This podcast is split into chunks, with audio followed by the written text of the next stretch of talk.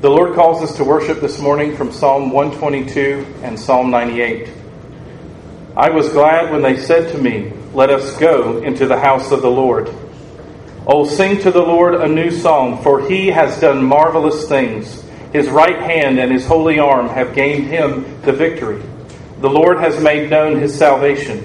His righteousness he has revealed in the sight of the nations. He has remembered his mercy and his faithfulness to the house of Israel. All the ends of the earth have seen the salvation of our God. Shout joyfully to the Lord, all the earth. Break forth in song, rejoice, and sing praises. Amen.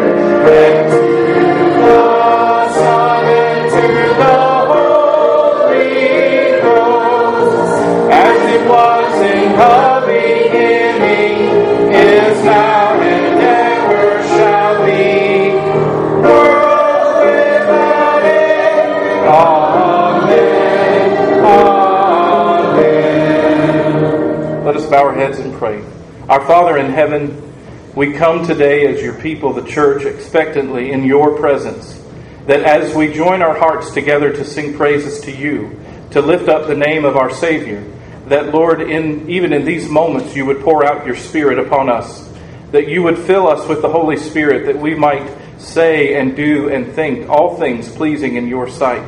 Lord, we pray that the meditation of our hearts and the words of our mouths would bring glory to you today. And we pray, Lord, that you would help us, even as we do not know how, to give glory to you in a way that is worthy of all of your honor. We pray that you would help us today. And we join our hearts together now and pray out loud the prayer that you taught your disciples, saying, Our Father, who art in heaven, hallowed be thy name. Thy kingdom come Thy will be done on earth as it is in heaven. Give us this day our daily bread, and forgive us our debts as we forgive our debtors. And lead us not into temptation, but deliver us from evil. For thine is the kingdom, and the power, and the glory forever. Amen. This morning, for our confession of faith, we're going to be reciting the Apostles' Creed. It's on page 845 in the green hymnal if you would like to look at it. I'm going to begin by asking you, since this is a statement of faith, Christian, what do you believe?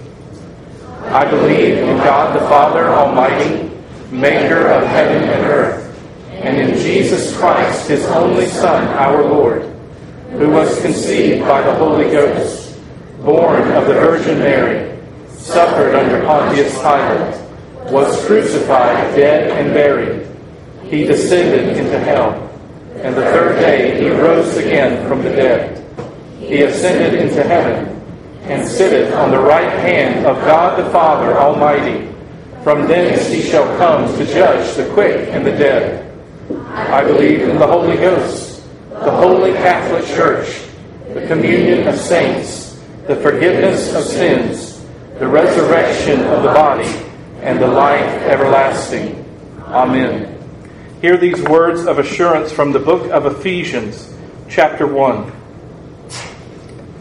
beginning in verse 19. And what is the exceeding greatness of his power toward us who believe?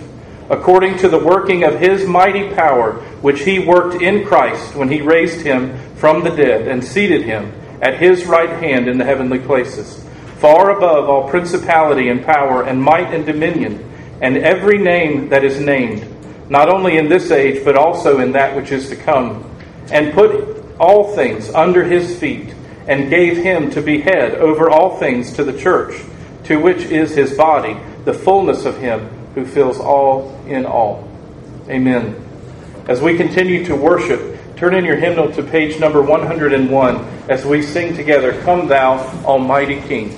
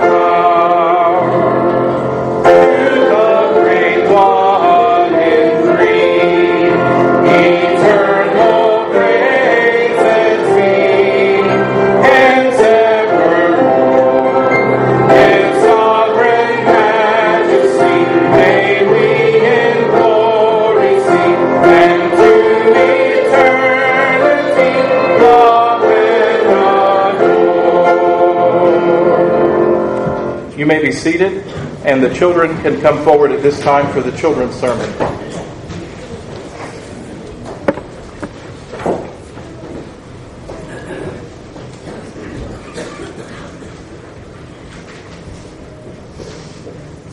Good morning, boys and girls.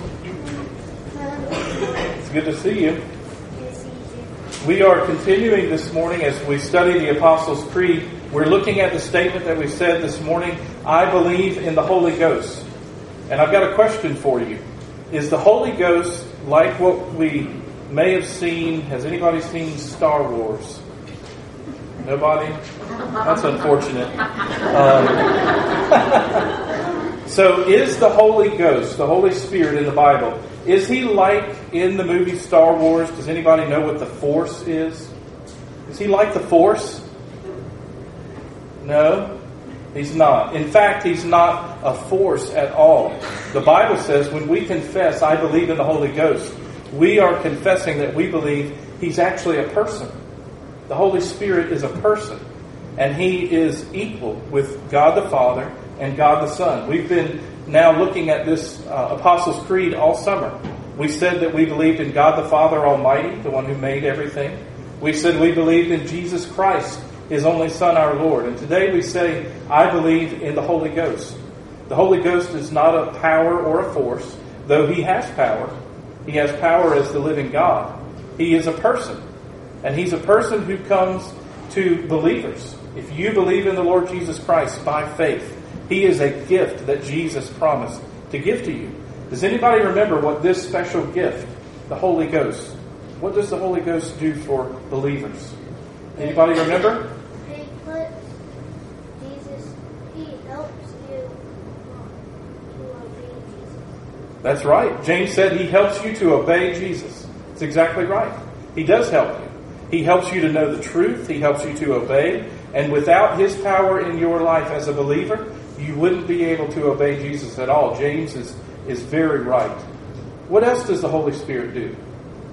Can you think of anything else that he does? What about when we are going through difficulty or times that are really sad?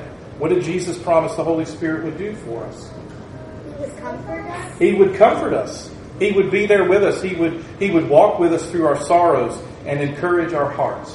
So as you think about those words that we confess on Sunday mornings, I believe in the Holy Ghost. I want you to remember He's a person, He's a gift from God the Father sent through Jesus that we would know the truth and that we would be comforted and that we would be able to, as James reminded us, be able to obey Jesus because apart from His help, we are helpless to do it. We can't.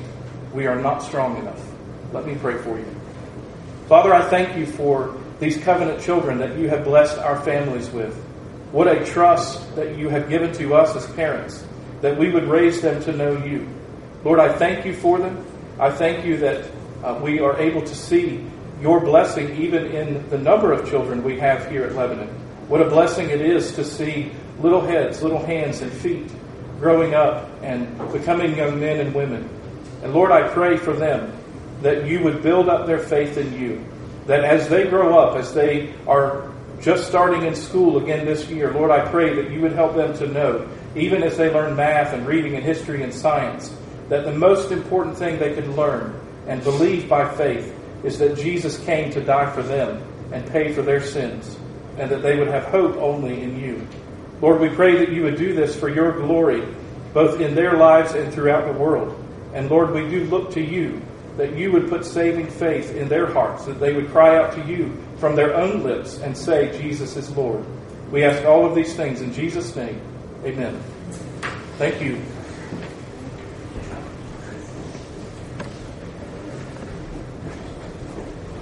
This morning, for our responsive reading, we're going to be reading Psalm 90. It's on page 816 in the Green Hymnal.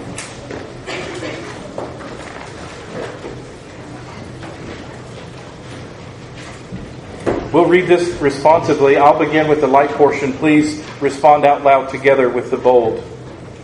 Psalm 90. Lord, you have been our dwelling place throughout all generations.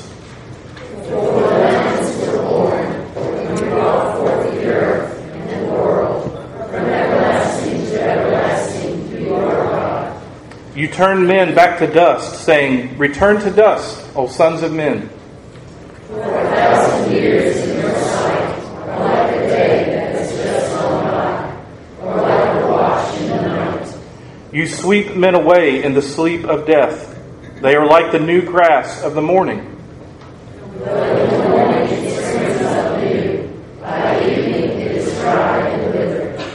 We are consumed by your anger and terrified by your indignation. You have set our iniquities before you, our secret sins in the light of your presence. All our days pass away under your wrath. We finish our years with a moan. The length of our days is 70 years, or 80, if we have the strength.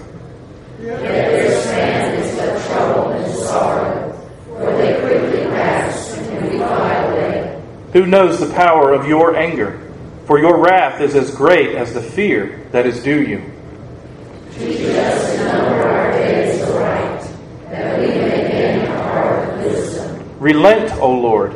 How long will it be? Have compassion on your servants. Satisfy us in the morning with your unfailing love, that we may sing for joy and be glad all our days. Make us glad for as many days as you have afflicted us, for as many years as we have seen trouble.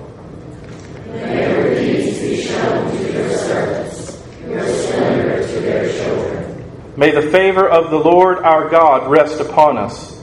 Establish the work of our hands for us. Yes, establish the work of our hands. Let's stand together as we continue to worship and turn in your hymnal to number 600 and sing, He Leadeth Me.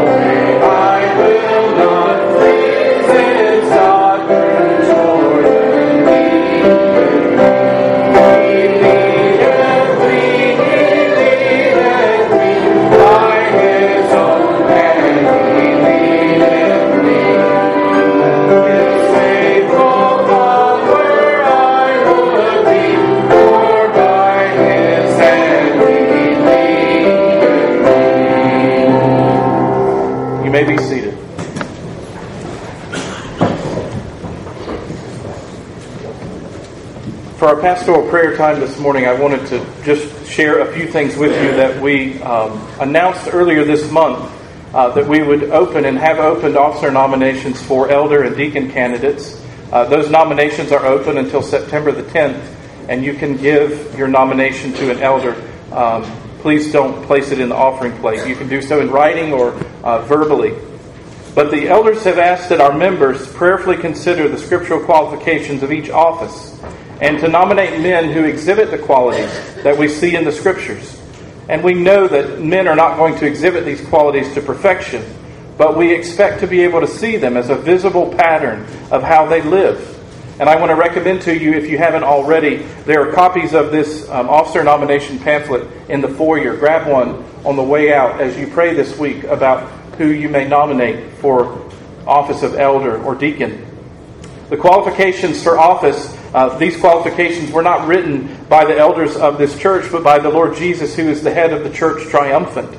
Your elders and deacons have already been praying specifically that the Lord God would raise up men among us to be those who would serve us in this next season.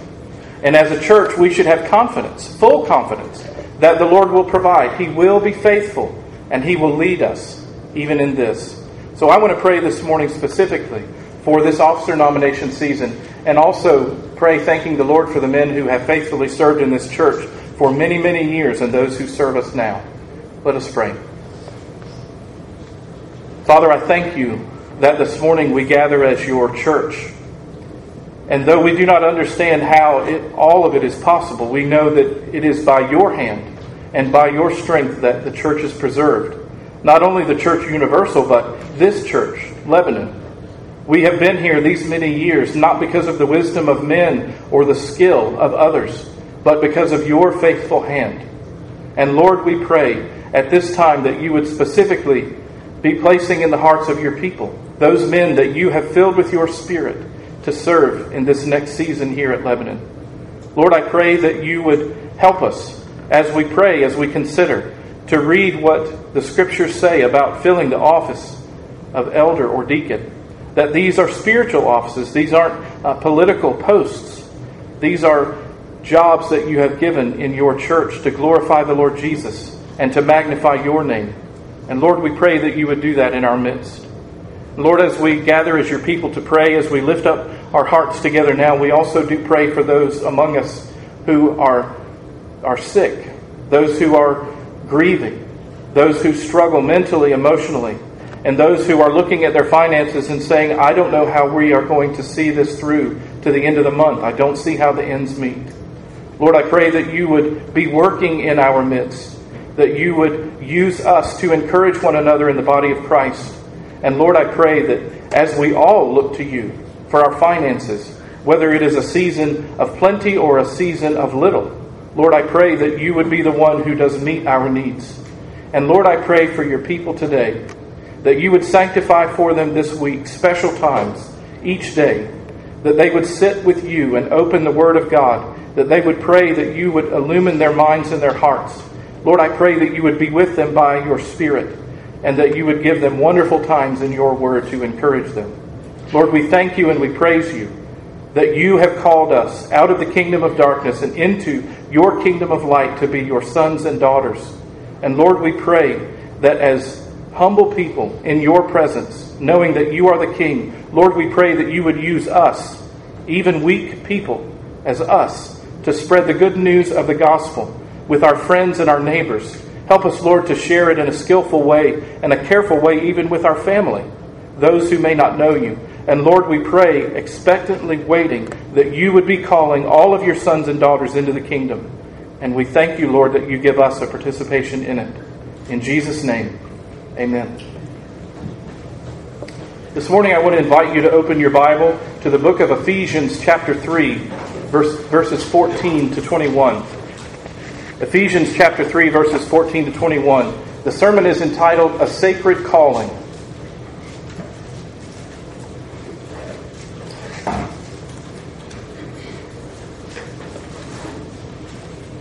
Ephesians chapter 3, verses 14 to 21. This is the word of the Lord. For this reason I bow my knees to the Father of our Lord Jesus Christ, from whom the whole family in heaven and earth is named, that he would grant you, according to the riches of his glory, to be strengthened with might through his Spirit in the inner man, that Christ may dwell in your hearts through faith, that you, being rooted and grounded in love, may be able to comprehend with all the saints what is the width and the depth and the height, to know the love of Christ which passes knowledge, that you may be filled with all the fullness of God. Now to him who is able to do exceedingly abundantly, above all that we ask or think, according to the power that works in us.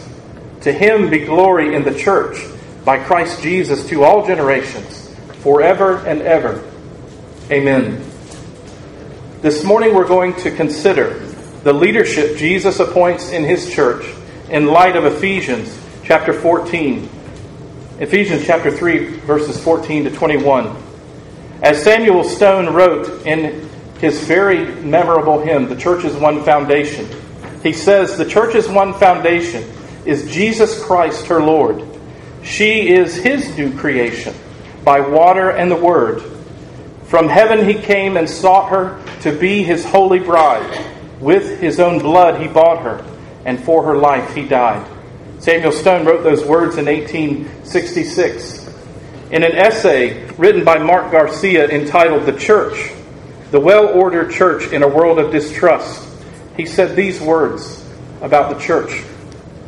Among the songs of the sons of Korah, we read in Psalm 87, verse 3 Glorious things are spoken of you, O city of God.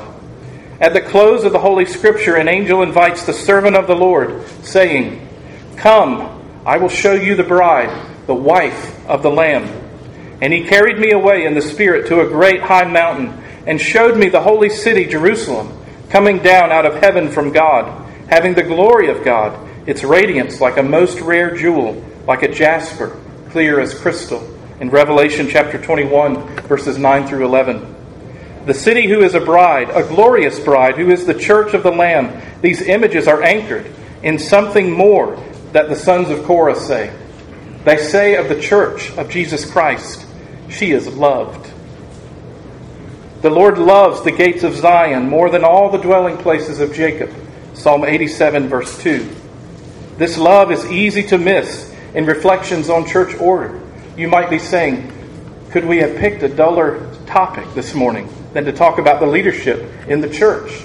Are you really going to fill the next 25 to 30 minutes talking about elders and deacons?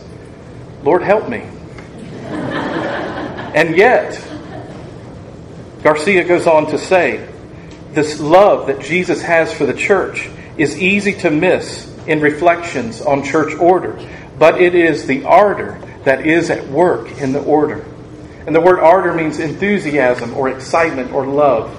And as we look at the church this morning, as we think about this sacred calling of being an elder or a deacon in the church, I hope that you have a glimpse of the glory of the Lord Jesus Christ, even in this expression of the church here at Lebanon. The words that I just read about the church from the Psalms and from Revelation are uplifting and transcendent. As we think about gathering this morning, did you think of yourself as the beautiful bride of Christ, the church? As we walked in this morning, did you think about one day a heavenly marriage between Christ and his church and that you will be a part of it? That he came and died for you to make you part of his family it causes us to lift up our head and to lift up our soul, and it depicts the Christ exalting origin of God's church, its power, and its hope. Even still, though, with all of this glory in mind, we live in this fallen world. And as Ben Kuiper wrote, today the glory of the church is thickly veiled. Indeed, failures in leadership and abuses of power add to the thickness of that veil for many people today. We live in an age increasingly cynical about leadership, some of it for good reason, much of it simply the mood of our times. Still, the risen Lord Jesus Christ continues to do the countercultural work that he has done for two millennia. He appoints leaders in his church, not as a burden, but as a gift to God's people. In his wisdom, Jesus calls ordinary men to be officers, to be elders and deacons in his church, to serve for his glory. And I just want to say a quick word of thanks and a word of encouragement to our elders and deacons, those who are serving now and those who may have rotated off. Thank you for your service to this body, the church. Maybe you haven't served in some years, but you served previously. Thank you for your service to the Lord's church, for loving God's people. And to say to you, dear brothers, nothing that you do is meaningless. Nothing has no worth at all. What you do is for the kingdom of God and for His glory. And as we look at this passage this morning, you might say, this is not a passage about leadership. This is a passage about everyone in the church without distinction. And I would say, yes, it is. But I will also say that it is the minimum requirement of a man who loves the Lord, who would serve in the church, that these words would be on his heart and in his mind, that he would love this church. So I want to look at this passage under three headings. Number one, the church is under the authority of God. Number two, a leader should have sincere devotion to the church. And lastly, a leader should serve for the glory of God alone. So I'm talking this morning about the spiritual offices of elder and deacon, both of them. There will be things that will be specific maybe to one or to the other, but in general, this is about elders and deacons. Number one, that leaders in the church serve under the authority of God. In verse 14, Paul says unashamedly, For this reason I bow my knee to the Father. And he's answering the question who's in charge in the church? It's God Almighty and no one else. It is His. Leadership in the church is under the headship of Jesus Christ, and any authority that any man has is derived authority. It is not his own, it is a gift to the church. The elders are to represent the people of God. The deacons are to represent the people of God. Certain authority has been transferred and entrusted to them, but it is not their authority to have. As 1 Peter says in chapter 5, that you're not to lord that authority over them, but to love the people of God. The posture of kneeling here that Paul is demonstrating indicates intensity of emotion and magnification of honor. In Luke chapter 22, verse 41, when Jesus was in the Garden of Gethsemane, he knelt down in prayer to the Father. The Son of God knelt down in prayer to his heavenly Father. In Romans chapter 11, verse 4, Paul speaks of the ancient Israelites who did not bow the knee to Baal as model disciples. To kneel is something significant. It should draw a picture in our minds. In Daniel chapter 6, verse 10, it says that Daniel knelt down physically three times a day in prayer to God. To kneel, to be before the King of the universe is significant. And that we should understand, as Paul says, that leadership is under the authority of God in His church. There's an inner sense of humility before the Lord that any leader in the church should have as the one to whom we, as leaders in the church, will give an account, not only for our work, but the Bible also says that the elders will give an account for the spiritual state of those under their care. It is a holy office, it is a sacred calling. It is not a job that you do so that others recognize you or know he's one of the ones in charge. In fact, they should see you as one of the greatest servants among God's people.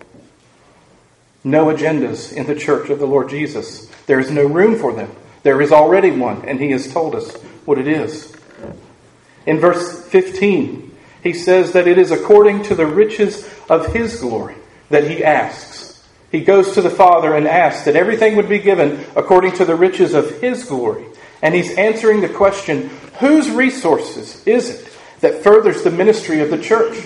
He answers that question very clearly. It's God's resources, God Almighty's. God is the one who provides for his church. Throughout the scriptures and in the church, this statement of faith is wrestled with by asking, Will God provide for us? Can He see our present needs? Is He really concerned for us? Depend on it. God's work done in God's way will never lack God's supply. He is too wise a God to frustrate His purposes for lack of funds, and He can just as easily supply them ahead of time as afterwards and he much prefers doing so. These were the words of Hudson Taylor, the great missionary who served at the China Inland Mission. Depend on it.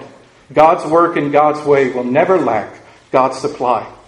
And through the years, and through many years, that many of us have not been here at Lebanon, and I know that I'm one of the newest, God has been faithful here for generations. He has continued this church for His purposes in this community. And by faith, we believe that He will continue to do so. And one of the ways that He does that, to show His faithfulness, is to raise up men to serve Him as elders and deacons, to love His body, the church. Solid faith in God's gift and divine providence for His church. That's what should describe our faith in this time of officer nomination. Solid faith in His gifts and His divine providence for the church. You say, well, what does that apply to, Pastor?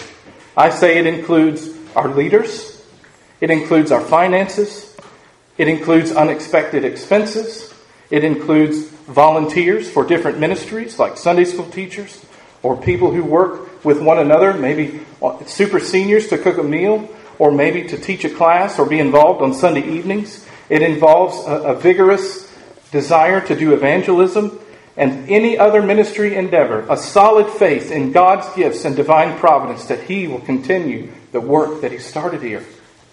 You should have that burning in your soul that God will do it. It doesn't depend on me. But as far as it depends on me, I will participate with everything in me for His glory.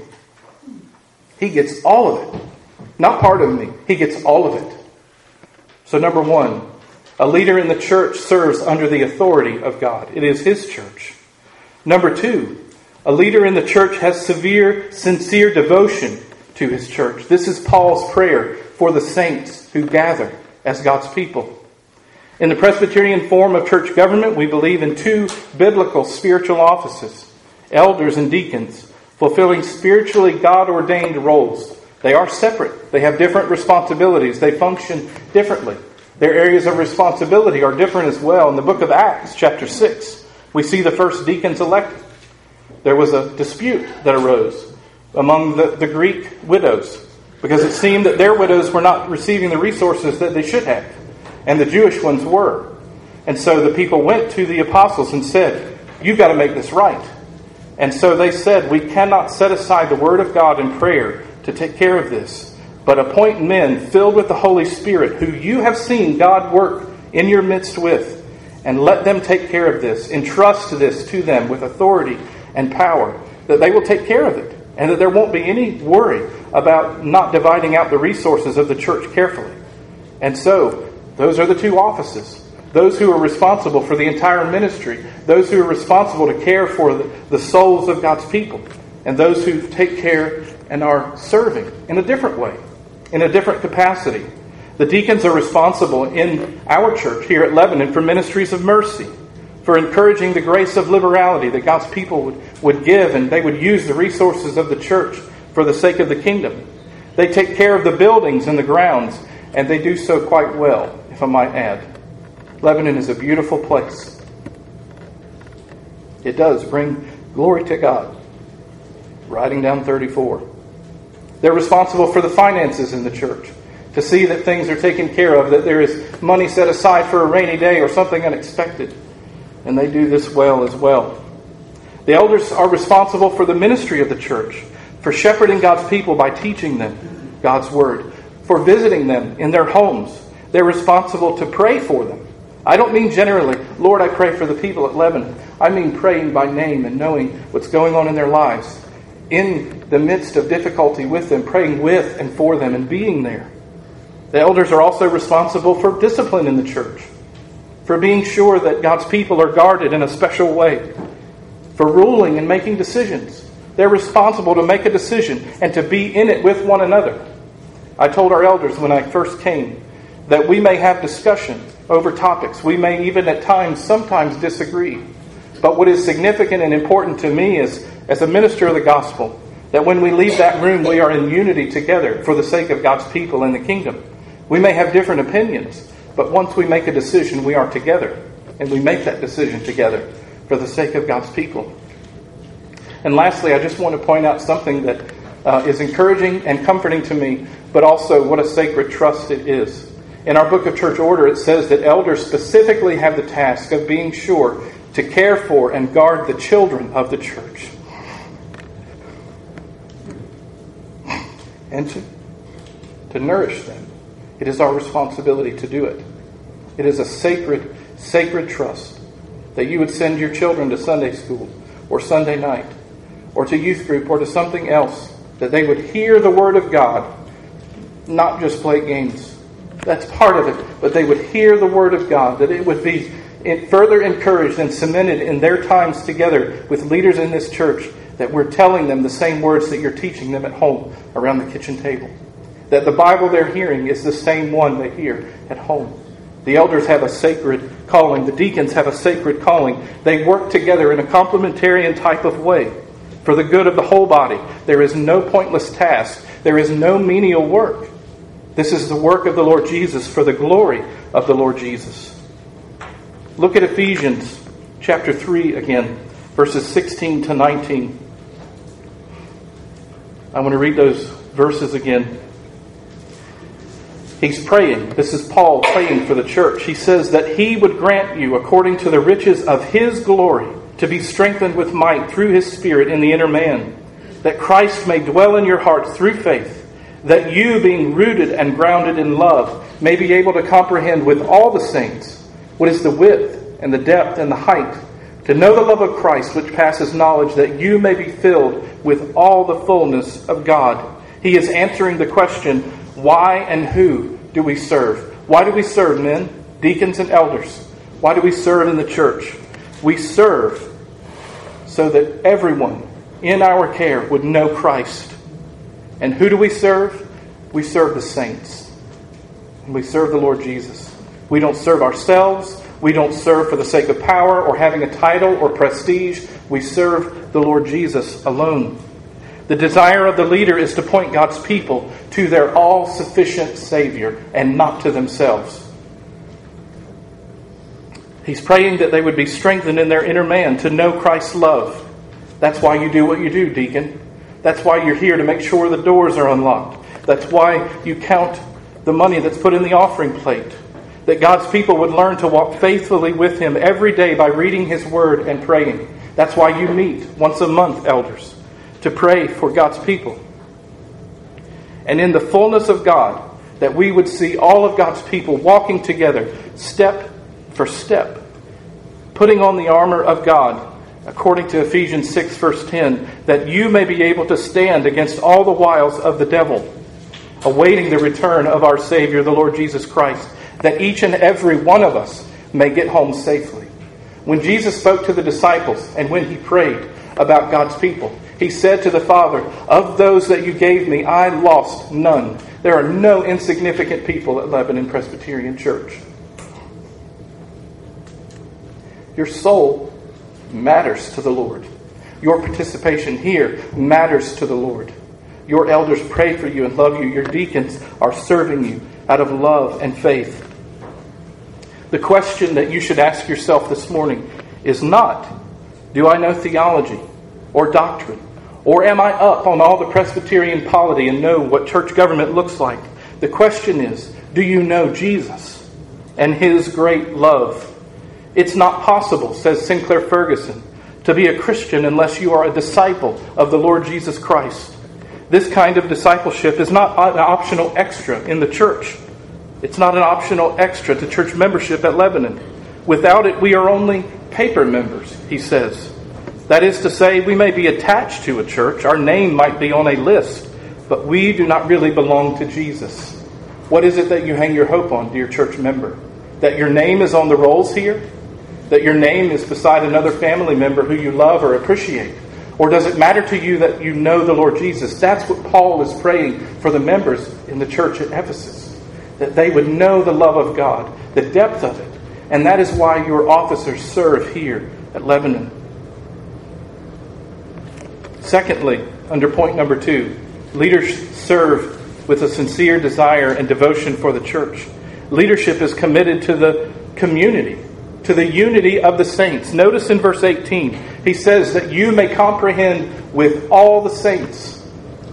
With the saints. There's a unity of knowledge of the love of Jesus. There's something about learning the love of Jesus that you cannot learn just simply sitting at home. It is different being a part of the body of Christ, there is a, a, a, unity that's enjoyed with one another as the church. We submit our suspicions of real unity to Jesus' intention to bind us together in communion by the Spirit. What other table in all of the world would you see people from different walks of life, even represented in this church? What other table unifies God's people except for the communion table? You may never sit down and have a meal with certain other people in the church, just as circumstances would have it. But as we gather the first Sunday in September, as we celebrate the table of the Lord's grace, you come there and fellowship together in a real way as the body of Christ. And you have to set aside your suspicions. Well, is that one really in the church? Or is their name just on the papers? You have to set aside your own prejudices and say, this one is a member of the body of Christ, the one that Christ died for. And I am to be united to them by his Spirit. Praise the Lord. I just want to encourage you. Don't stray, dear saint even if you are discouraged. Even if you're discouraged about your leadership, don't stray, dear saint. Jesus is on his throne. He is working and leading and guiding even your leaders. And your participation is needed here as the expression of the body of Christ is seen here in his church. Lastly, leaders serve for the glory of God alone. Paul moves away from his prayer requests and his prayer to God now to a doxology. And he begins saying in verse 21, 20 and 21, to him who is able to do far more abundantly beyond all that we could ask or think, to him, the Father, be glory in the church by Jesus Christ for all generations, forever and ever. Amen. This really is the final answer for people who might have an inclination to say, I love Jesus, but I can't love the church. I've been burned too many times. I've been hurt too many times. This is the final answer. Let there be glory to the Father by Jesus Christ in the church. What you have to be able to do, even if that's you, even if you've been hurt, you have to be able to say that in the end, I am making a prideful statement that's saying in my heart, I have a better understanding than God for how He might bring glory to Himself. And this church just can't be the way it's done. You have to bow your knee to that dear one. I said leadership in the church is to serve for the glory of God. The leadership in this church and in any church that takes the Bible seriously, that follows the leadership of the King, the Lord Jesus. They should have a particular quality that one writer calls a recessive ministry. And what he means is this, and I think it's a beautiful picture of the church serving for the sake of the glory of Jesus. He says that leadership in the church should have a recessive ministry in which Christ, the true pastor, is relentlessly put forward as his servants relentlessly recede in the background. That God may be seen in all his fullness, that God's people wouldn't miss a glimpse of him. I would rather you see him than see me. That's what a leader has to be able to say to God's people. The enormity of God, of the whole world, is on display and on the throne of our hearts. The issue is not, dear believer, that you have big problems, that there are monumental things in your life that you cannot seem to be able to get past, or difficulties that seem too big for you. The problem is, for many of us, that our God is too small. We don't believe He can take care of it. We don't believe He can be trusted with it. If I give this to Him, I have to let it go. We struggle here. This text this passage of Scripture in Ephesians 3 is saying that our infinite, eternal, unchanging God indeed is able to answer our deeply personal prayers, but He is also at work in this vast universe, doing more than we could ever fathom, beyond our wildest dreams and most lofty requests. He is at work in all things to bring glory to Himself. I want to lastly consider some things that God has done and accomplished in Christ. By a word, God created the things that we see, taste, touch, and smell. He named every human being. It says in verse 14 that He is the Father from whom the whole family in heaven and earth is named.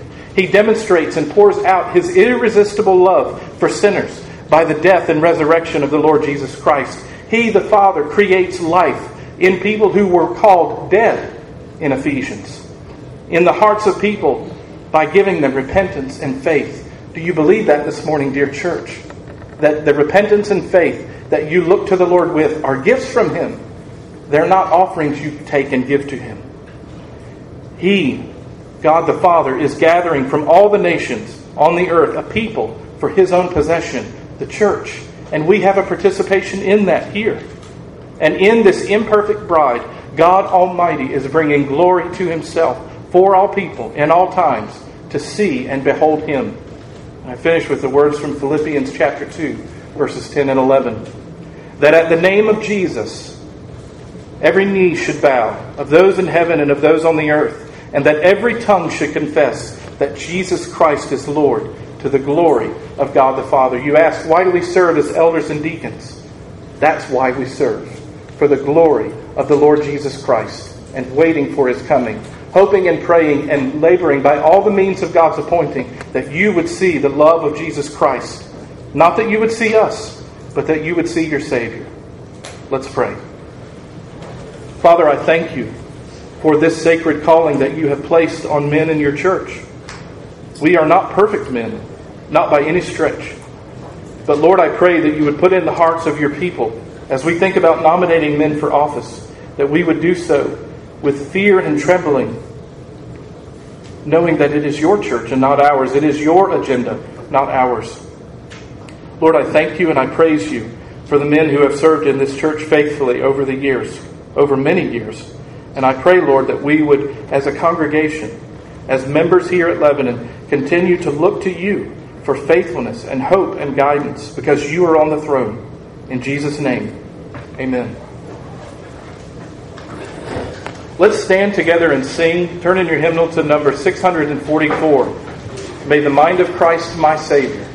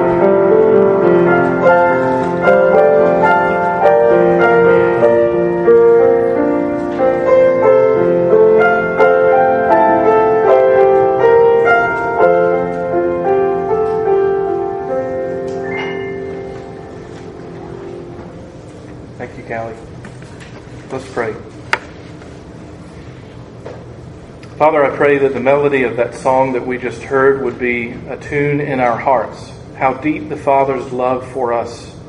Lord, help us to run back to that as we have questions about the goodness of God, as we look at the difficulties in our life, lives. And I pray that we would also look to the, the supply of God as we look at the uh, lack of riches maybe in our lives at times. Lord, I pray that you would fill us to all fullness, that we would behold the glory of God. And I pray, Lord, as we think about giving our tithes and our offerings this morning, this is not just simply something we do as a part of our order of worship. It is part of worship to the living God. That we would say not only to our hearts, but also to our doubts, that God will supply all of my needs, that He will take care of me and my family, and that He is using this, this my tithes and offerings, for the glory of His name throughout the world. Lord, we pray and thank you for our participation in the gospel by giving. And Lord, help us to be cheerful givers, that we would be thankful that you would allow us to give back to you a portion of what you have so richly blessed us with. In Jesus' name, amen.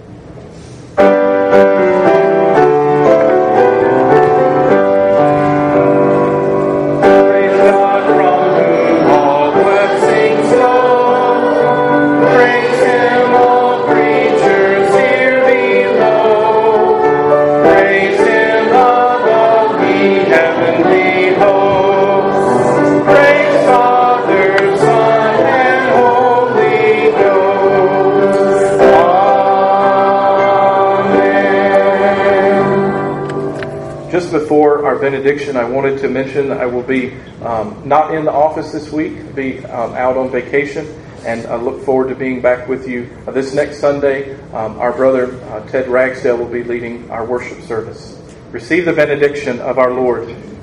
Now, to him who is able to do exceedingly abundantly, above all that we ask or think, according to the power that works in us, to him be glory in the church by Christ Jesus to all generations, forever and ever. Amen.